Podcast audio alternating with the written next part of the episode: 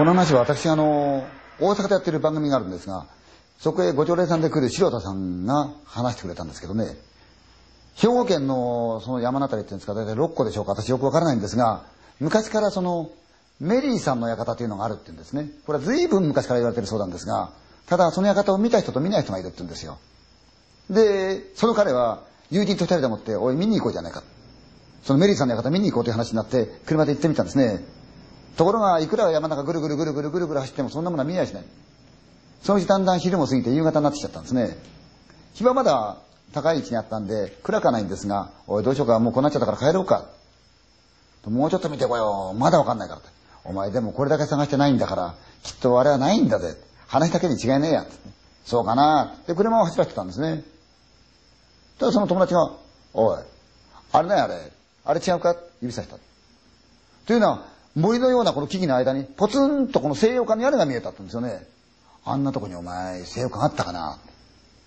あれちゃうか？行ってみるか？例えば違ったって行くだけ面白いじゃないかってんで、二人そこまで行ってみたんですね。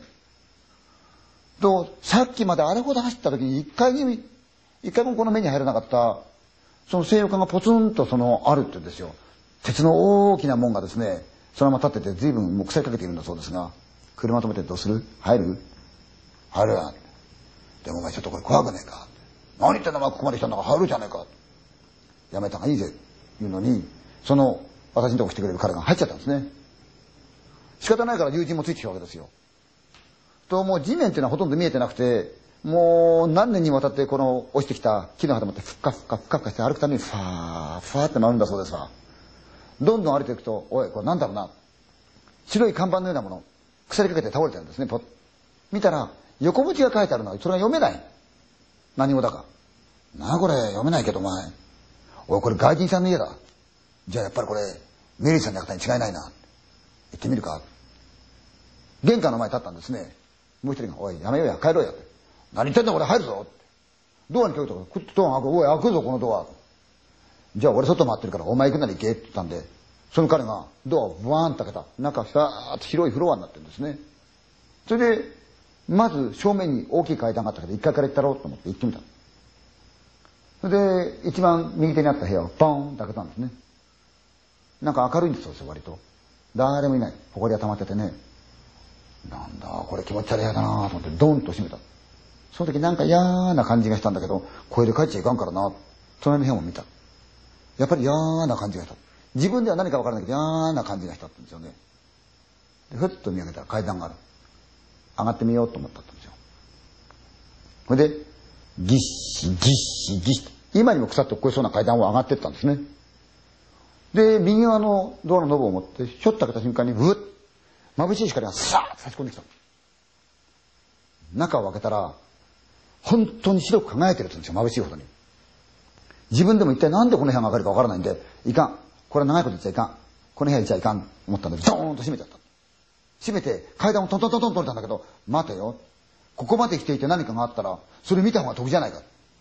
何も見ないで帰るなんてこんなバカバカしいことはないから、もう一回見たろうと思った。くるっと後ろ向いて、トントントントントンと階段上がっていった。それで中央のそのドアのノブに手をかけたんですね。ところがその瞬間に、なんだか知らないけど自分のどっかでもって、開けん方がいいぞ。開けん方がいいぞって感じがした。なんでいや、開けん方がいいぞ。疑問自答してるんですね。開けたらお前帰れなくなるぞ。開けようかどうしようかと思って、ゴーッと思った。ええー、開けたろかってスーッと少し開けると、あれスーッとなったんですね。その時、なんかざわざわざわざわざわってするもの感じたんですね。うん？建物の中には自分一人なんですよね。なのに今、ざわざわざわざわざわざわざって空気がえたんですよ。怖いからドアを閉めて、ドアを見ながら後ろ向きに階段に戻ってたんですね、買って。戻った瞬間に、ん？自分の後ろに誰かがいる。どうなしょう？階段降りなきゃ帰れないけど自分の後ろに誰かがいる。確実に誰かがいる。ざわざわざわざ言ってる。ええー、どうにかなるだろうと思って、1、2、ガッと後ろ振り向いた瞬間に、はあ自分の上がってきた階段と、その白いフロアいっぱいに子供が、それもヨーロッパ人の子供が、ザーッといて、みんな真っ白い目をして自分のことをじーっと見てたんですよ。えっと思った瞬間にドーンと飛ばされて気がついた時は稲川さん病院のベッドの上でしたよって言うんですよ。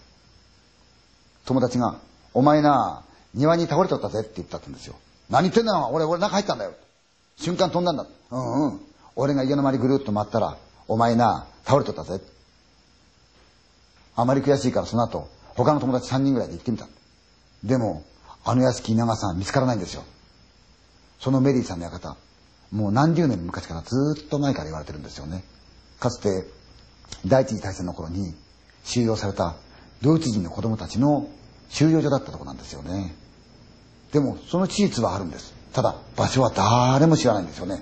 たまにそこに行ける人間がいるって言うんですけどね。